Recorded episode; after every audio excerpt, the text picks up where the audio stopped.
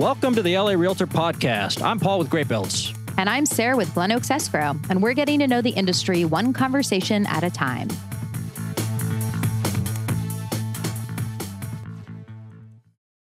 Hey, Sarah. Hey, Paul. Do you think you could put your phone down for a minute while we re record this episode? Yeah, you know, I, I gotta, I gotta take care of my number one. I actually have a job. I don't know if you knew that. You got people, people I, I, to serve. I do. And yeah, I do. To sell, sell, serve. I've been told. Oh, I like that. Okay.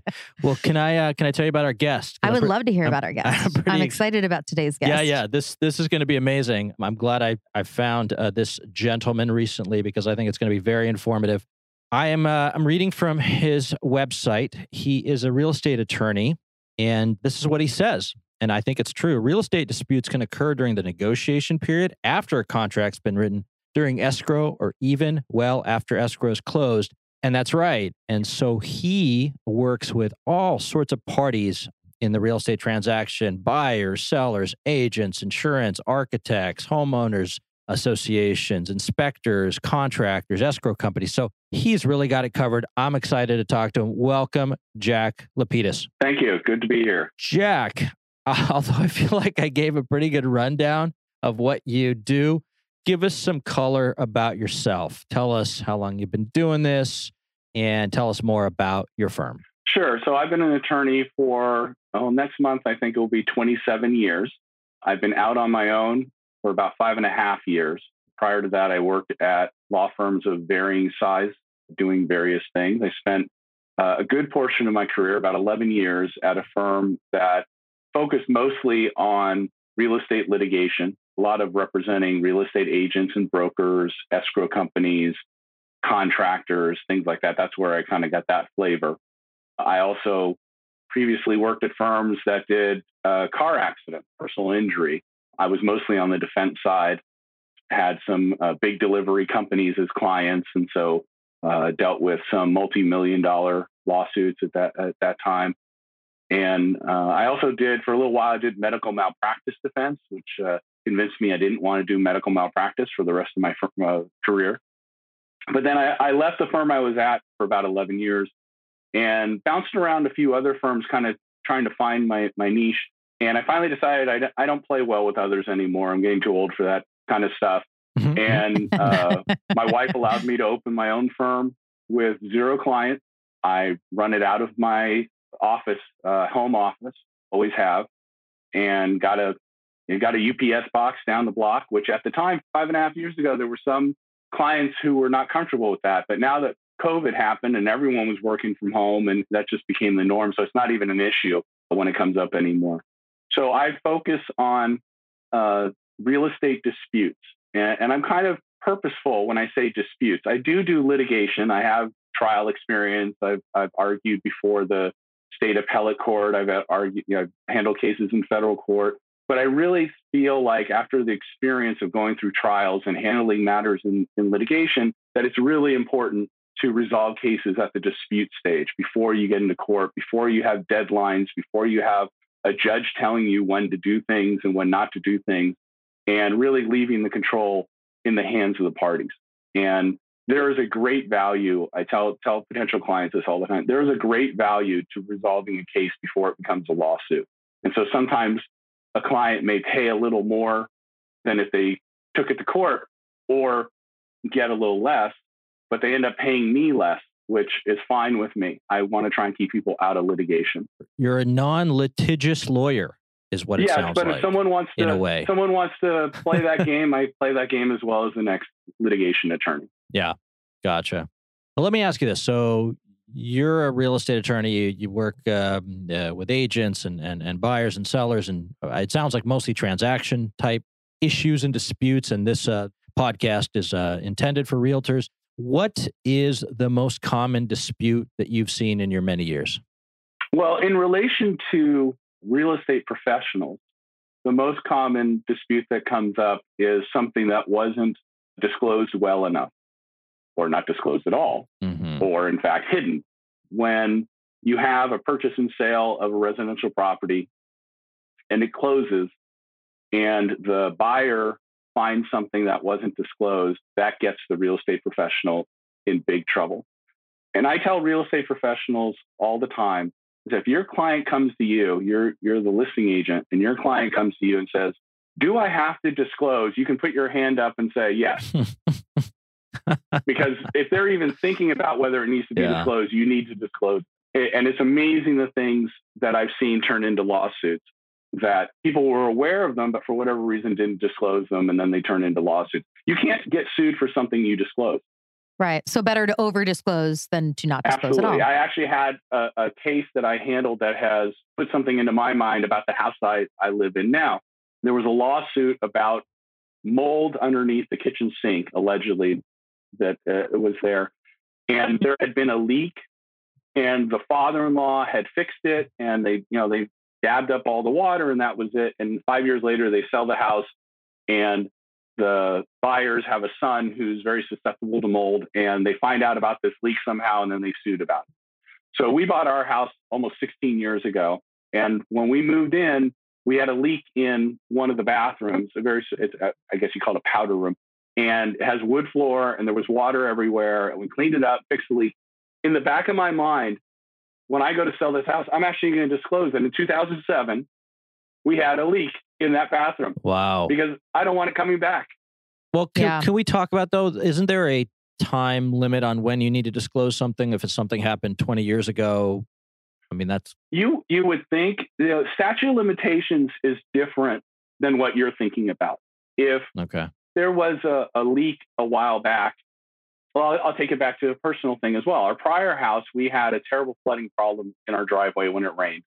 And we spent a lot of money to put a drain in and a pump and all this kind of stuff. And when it came time to sell the house, well, that problem is solved in theory. Right. But if I just tell them about it, I don't have to worry about being sued. That what if the, whatever reason, the drain doesn't work and now they have a flood in front of the house. So the short mm. answer, I guess, to your question is no, there's no statute of limitations. If something happened, like for me, it's seventeen years ago, I'm still going to disclose it because then I can't get sued for it. That's the craziest thing in the world, that you could, in theory, still be on the hook for something that happened five, ten, twenty, fifty years ago. This, well, yeah. my, my father-in-law that's, that's asked, wild. My father-in-law asks me all the time, and he's finally learned after twenty some odd years, he says, can you sue someone for that? And the answer is yes. Yeah. Because you can sue someone for anything. Yeah, you exactly. really can. So, okay, if you are a seller putting your home on the market, what kind of things, like, just in case like your memory isn't being jogged in the moment that you're listing this property, what are the types of things that you want to disclose? Or if you're an agent, what are the kind of questions you want to be asking your clients? Anything having to do with water. Have you ever had a plumber here? Yep. Uh, have you ever had a contractor here? Have you painted the interior at any point in time?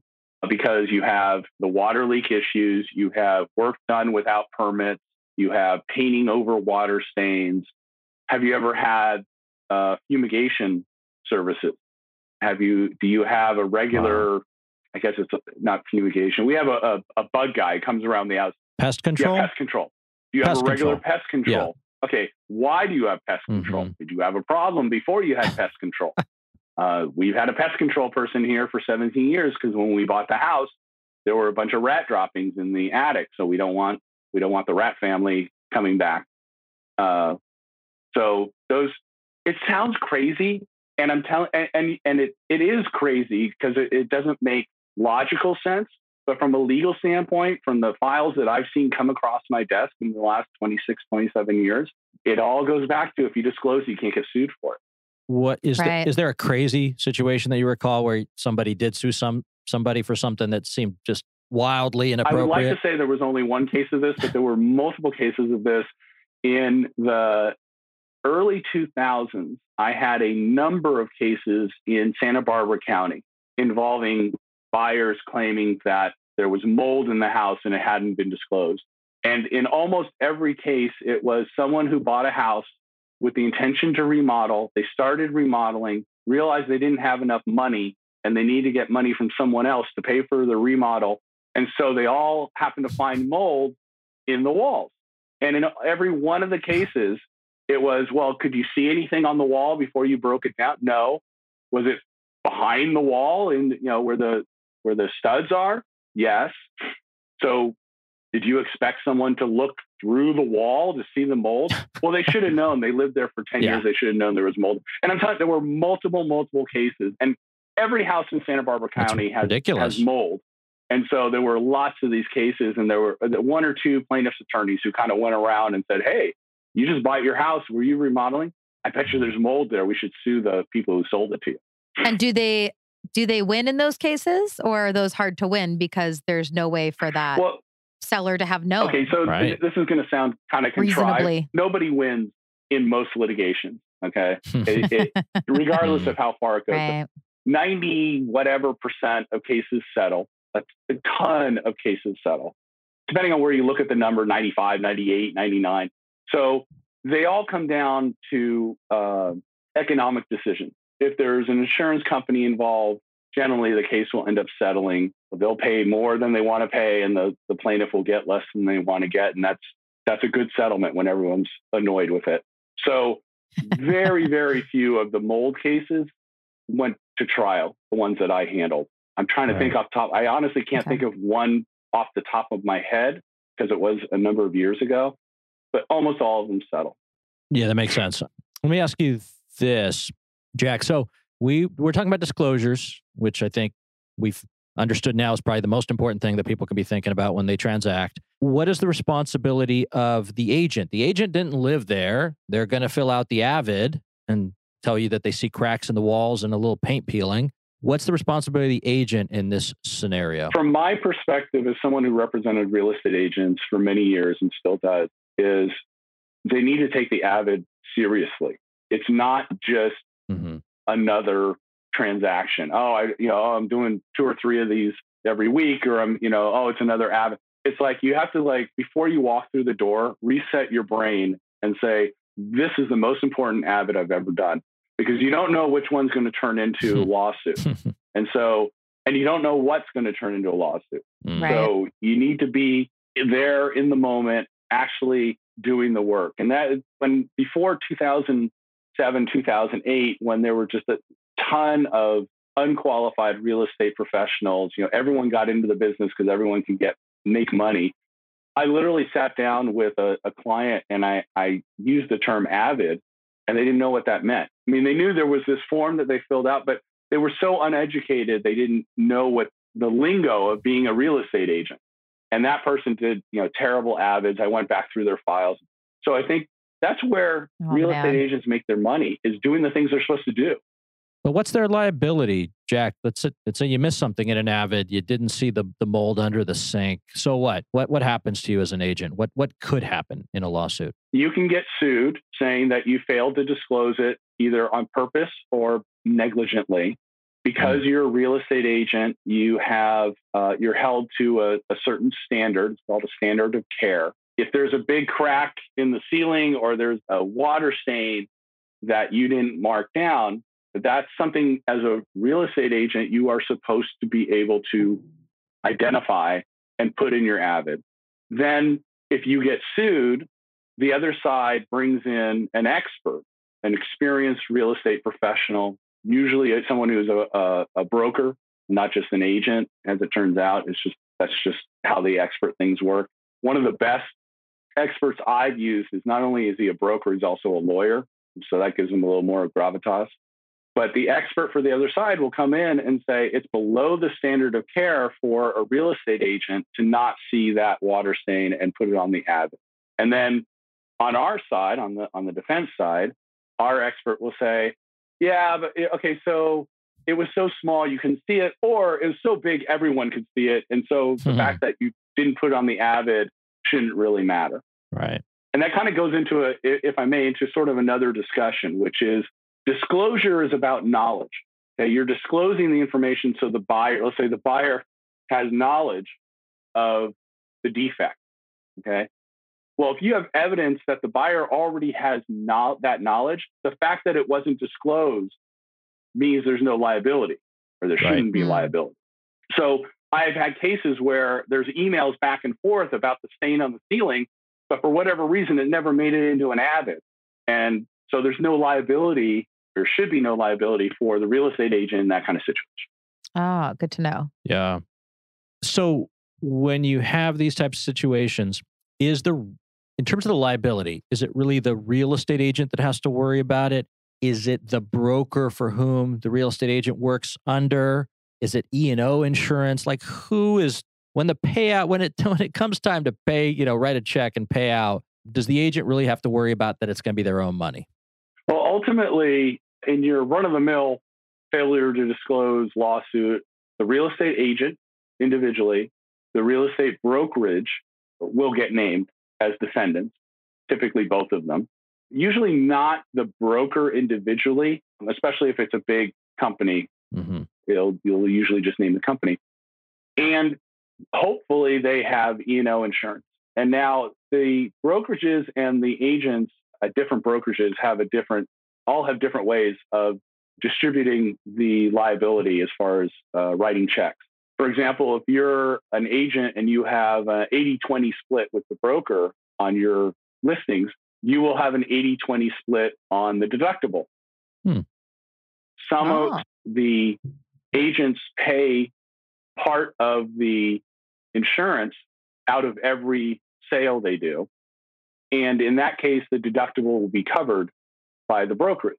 And then you have some cases where it, regardless of the split, the split on the deductible is fifty-fifty. And I've seen it that way and many other ways. But in the end, in your typical case, unless there's some fraud or something that's not covered, the E and O pays for everything after the deductible. And if in most cases I've dealt with, I think the deductible, it's been a little while, you know, there was like twenty thousand dollars deductibles, fifty thousand dollars deductibles. But if we get close to wow. trial, we've burned through that deductible. And now it's all on the E and O to pay whatever's left need, needs to be paid for a settlement. Yeah, it's not a, still not a small number, twenty thousand, yeah. fifty thousand. It's still worth thinking about. But so we talked about disclosures. We talked about AVID. What else as an agent would you advise someone they need to be thinking or doing to kind of stay out of trouble? Don't get sued by doing what? For most professionals, I've also represented lawyers who have been sued for malpractice. I've represented insurance brokers who have been sued for malpractice. A lot of it comes down to keeping your client informed. Now, for example, I do something that I think is unique for a lawyer, which is my clients see every email, whether I'm sending it or receiving it. They always know what's going on in my case, okay? And I don't see any reason why a real estate agent can't do that as well. I mean, we're now living in a world with, you know, there's emails and texts and Slack and all these other things, that there shouldn't be a paper trail for everything. I've had cases where the buyer is complaining, well, I didn't know that this was, you know, these discussions were going on behind my back about the crack in the pool and how much it's going to cost. And then my agent came to me and said, oh, it's only five thousand dollars when they've been having discussions where it was fifteen thousand dollars or twenty thousand dollars. So if you keep your client informed of what's going on every step of the way, again, you know, disclosure, you can't get sued for what you disclose. Yep. Now, I know there are some real estate agents and there's some clients who that's a real difficult ask because some clients will freak out. Oh my God, there's this email about the pool and, and, and you know, and it, and it turns into this whole big discussion. That's where real estate agents make their money, is by being a counsel for their client. And sometimes you have a high-strung client and that's just what you got to do. And I have the same thing with my clients. And sometimes I have clients who I sit there and I'm like, do I really need to send this to my client? And I'm like, but I really do need to, because that's what I believe is the best way to keep a client informed. So keep the client informed. Don't sugarcoat things. Don't, you know, set realistic expectations. That's a real important one, especially nowadays where we had such a huge swing in the cost of homes and interest rate. And I mean, I'm just wait, I'm waiting. I'm telling you, six months from now, maybe up to a year, I'm going to start seeing a lot of lawsuits on the houses that were bought at three percent, but one hundred fifty thousand dollars over asking. And then... Because why? Because the, the, the buyers are going to say, well, they, they let me buy this house for too much money. Oh, and wow. I can't afford this house now. And they should have advised me better. Wow. Now, again, you can be sued for anything. I'm not saying they're going to win, but right. I, I, yeah. I'm telling you, it, it's coming down the pike. And then with the, what's going on now is in another year from now, and maybe eighteen months, you're going to have the sellers who are going to be suing their agents for not getting them to sell sooner or for underselling because the interest rates are so high. And that's the cycle I've seen going back to the early two thousands and then two thousand seven, two thousand eight. And that's the cycle that will, that will happen. That's, that's crazy. So interesting. Yeah. That makes people sound so unreasonable, which they are, of course. Well, I think a lot of it has to do with people feeling like something unjust has happened, right? And that's when people want to sue and things get messy. I had a case where I was representing a homeowners association where a person sued the person whose house was behind them for affecting their view on the other side. And that's when I said, all bets are off. I never understood that lawsuit, but the fact that it actually got filed and he found a lawyer to file it for him, I was like, all bets are off. Yeah. Do you see any issues with the listing agreements that lead to disputes? Well, it goes back to expectations. You know, you want to, as a real estate professional, you want to do your homework before you put that number in there that you think it's going to sell for. You want to be careful as a real estate professional that you're not practicing law by changing contracts too much, including the listing agreement or mm-hmm. the offer or the counter offer. My rule of thumb is that if you're writing more than two or three sentences into the contract, you may be practicing law. And also you may be opening yourself up to a lawsuit from somebody because what you wrote didn't really say what you thought it said. You have to, you have to realize that whatever you write on those blank lines is going to be scrutinized by a lawyer and a judge and a jury. You know, as, right. as a lawyer, we were, we were taught very early on, dance like no one's watching, but write your emails like they're going to be a blow up at a trial. Oh, that's great. Something like that. There's variations on that, but I, yeah. Look, correct me if I'm wrong. Most agents do not think they're going to get sued. I think people are, I think a yeah. lot of agents are so in the day to day of the job right. that they do not, they're not constantly worried about this. Not thinking about it. The realtors that I know that are very adamant about this type of stuff are usually also attorneys. They're real realtor yeah. attorneys. Yeah. I can't tell you how many real estate agents, how many real estate agents said to me, I've never been sued before. And I get to say to them, you don't get to say that anymore. No one, yeah, no one thinks they're going to get sued. No one thinks they're going to hire a bad contractor. Ever, ever, no one thinks they're going to get cancer. That's what I always say. It's always right. somebody else. It's not going to happen to me. Right. Let me ask you this. Correct me if I'm wrong here. The standard R P A, is that still what they call it? The purchase agreement, the residential purchase agreement. Um, How long have you been out of this game? I, yeah. Is that what it's called? Calls for arbitration. Is that right, Jack? That you have to go to arbitration if you have a dispute? You're not, you're not supposed to sue someone? So my recollection, I haven't looked at it in, in detail fairly recently, but my recollection is, is that there's a mandatory mediation clause.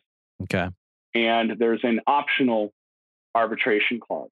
And both sides have to sign off on the arbitration clause to require arbitration. Mm. Now, what gets interesting is technically the real estate professional is not a party to the contract. So there have been oh. cases where there's the arbitration clause is signed off and the real estate agent is like, well, I don't want to go to arbitration. But there has been, there have been cases where the real estate professional has been ordered to go to the arbitration.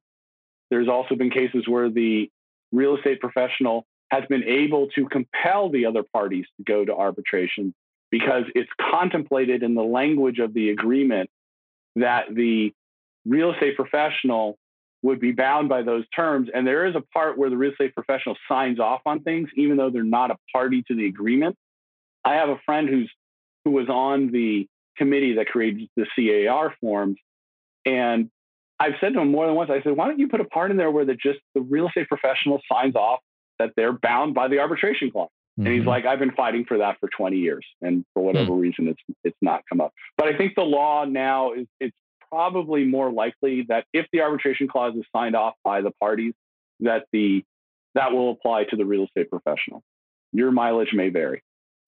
So I, I could see a listing agent getting sued for all the reasons we talked about.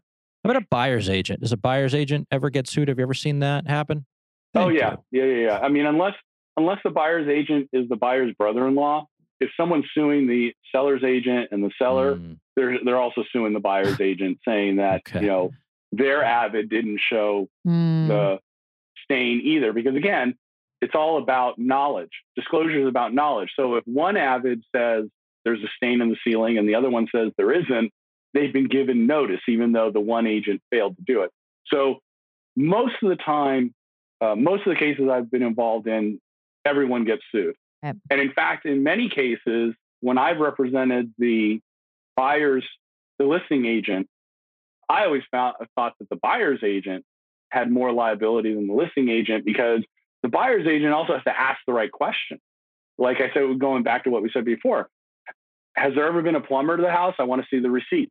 Has there ever been a contractor here? I want to see the receipt. Letting uh, escrow close before getting all the documents, like H O A documents. That's a big one, is letting escrow close before you have the H O A, C C and Rs and, and bylaws.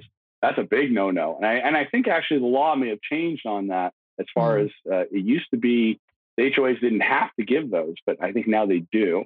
Don't quote me on that, even though I just said it. So there's plenty of things that the, the buyer's agent can get in trouble for. Yeah. nine A's are a big one too. How so? Uh, we get people all the time who want us to close without a nine A, and we won't ah. do it. We, you you right. can't yeah. do that. That's There's information mm. that if they find out after the fact that's included in that, I mean, right. that is just prime for a lawsuit. And I still hear people say, oh, well, some escrow companies will do it. And I'm like, we're not that company. We're not doing it. Right. So no, you do it um, right. Order it before you list the property. Order it right when you get that listing agreement, so you have it in your back pocket and ready to go. It's info that the buyer should have. one hundred percent. Jack, is there no statute of limitations either on how long after someone purchases a house they can sue? It's ten years later, or is so? There... Yes, there is. There there are okay. statute of limitations, and I'm I'm going to do it off the top of my head. I I have a good memory for lots of things, but the law changes a lot.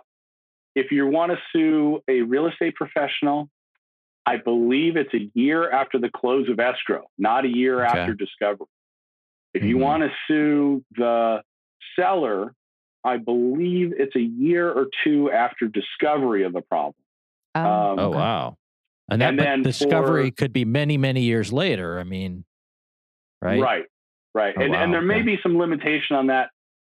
Like I said, you know, most of my practice, I try to avoid litigation. And so I haven't gotten into the statute of limitations issues in regards to real estate professionals and sellers recently. Something I always look up, because like I said, the statute of limitations seems to change often.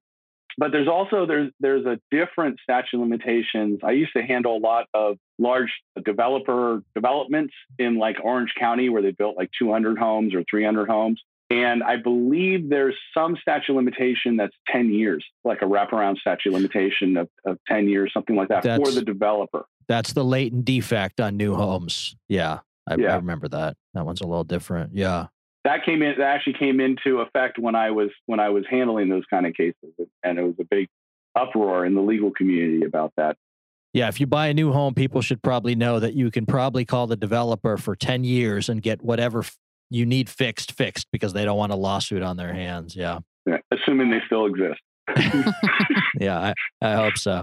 So so all right. So we talked about buyers and sellers and brokers and agents. And I know your company handles, like we talked about, mortgage companies, escrow companies, contractors, home inspectors, architects, associations. Is there another one of those groups that commonly might get sued or might get embroiled in a dispute when a home transacts? So a lot of my cases, a vast majority of my cases at this time, involve neighbor disputes. So shared oh. trees, shared driveways, shared fences, property line issues, easement, noise complaints, and sometimes even a little bit of violence. A lot of those cases that I'm handling right now involve developers going into a neighborhood, tearing down a house, doing a survey, and finding that the fence that was built in West L A in nineteen forty-two is six inches in the wrong direction, or it's crooked or something like that. And I have a lot of those kinds of disputes, trees that are causing damage to neighbors. And I find what's interesting is that when that issue comes up, the person, uh, the neighbor who's not the developer, will reach out to the real estate professional, even though if they, even if they bought the house ten or fifteen years before. And that's where I get mm. my cases from, is a lot of real estate professionals from their former client. So those, those are the kind of things that are very popular right now. And and I, I was very specific, especially in West L A, where it seems like the property lines were just suggestions for the people who are building houses in the thirties and forties. It's just they're amazing. Never on the, they are never on the property line, those fences. No. And if there's and if there's one thing I, I took away from this conversation, it's that as an agent on your Avid, you better take a walk around the periphery of the property and see if there's any leaning fences or walls and trees that are pushing something somewhere, right? I mean, that should all be well, on the even, Avid. Even better, if you look at the plat map and you see that the property is rectangular, mm-hmm. and you go out and the fence is a zigzag, you know, part of the fence is not on the property line. And so mm-hmm. you don't have to go and get a survey done or whatever, but you should disclose. Right. The property has a straight line. The fence is not straight. So the fence is probably not on the property line. And again, once you mm. disclose that, you can't get sued for it. And it's funny because it's that's generally not something that comes up in an inspection, does it? I, I don't think inspectors are really concentrating on like discolored wood fences or fences that are leaning. I mean, although that's, to your point, that's kind of visible. If you're a buyer and you walk the property, it kind of It sticks out, like it's not invisible. You see that yourself. I agree, but people don't think about it until someone puts it in the words. Like I said, it's like the property's right. a rectangle. The yeah. fence has two zigs in it. Yeah, it yeah. could possibly be on the property line. You may want to look into that, or tell, uh, or just buy it and live with it. Right. You ever tell a buyer's agent like, have your buyer come back to the house multiple times? Because I feel like every time you go, the first time you see a house when you're shopping, you're like so excited and you you're you kind of you're kind of falling in love and you're emotional. But if you come back a second, a third, a fourth time, you're you're starting to notice stuff. Oh, there's some roots growing here, or the fence is leaning. Feels like maybe you should walk that house multiple times before you put that offer in. Yeah, well, I think again that's part of the real estate professional's duty is they're not the one buying the house. I mean, they can be excited for their client, but this is a business transaction for them. And so they need to go in and look at the house from the standpoint of, I need to see, I, I don't want to just find what's right with the house. It's my job to find what's wrong with the house and yeah. tell that to my client. And my client may say, well, that's a deal killer. Or my client right. may say, I don't care about that. Or the client may say, well, we need to bring a professional in, you know, someone to check the foundation, someone to, we may need to get a survey for this side of the property. We need, may need to bring in a plumber or someone to check on the sprinklers. That's a big one that comes up. Like no one ever checks the sprinklers when they're buying no. a house until the first time they go to turn on the sprinklers, right?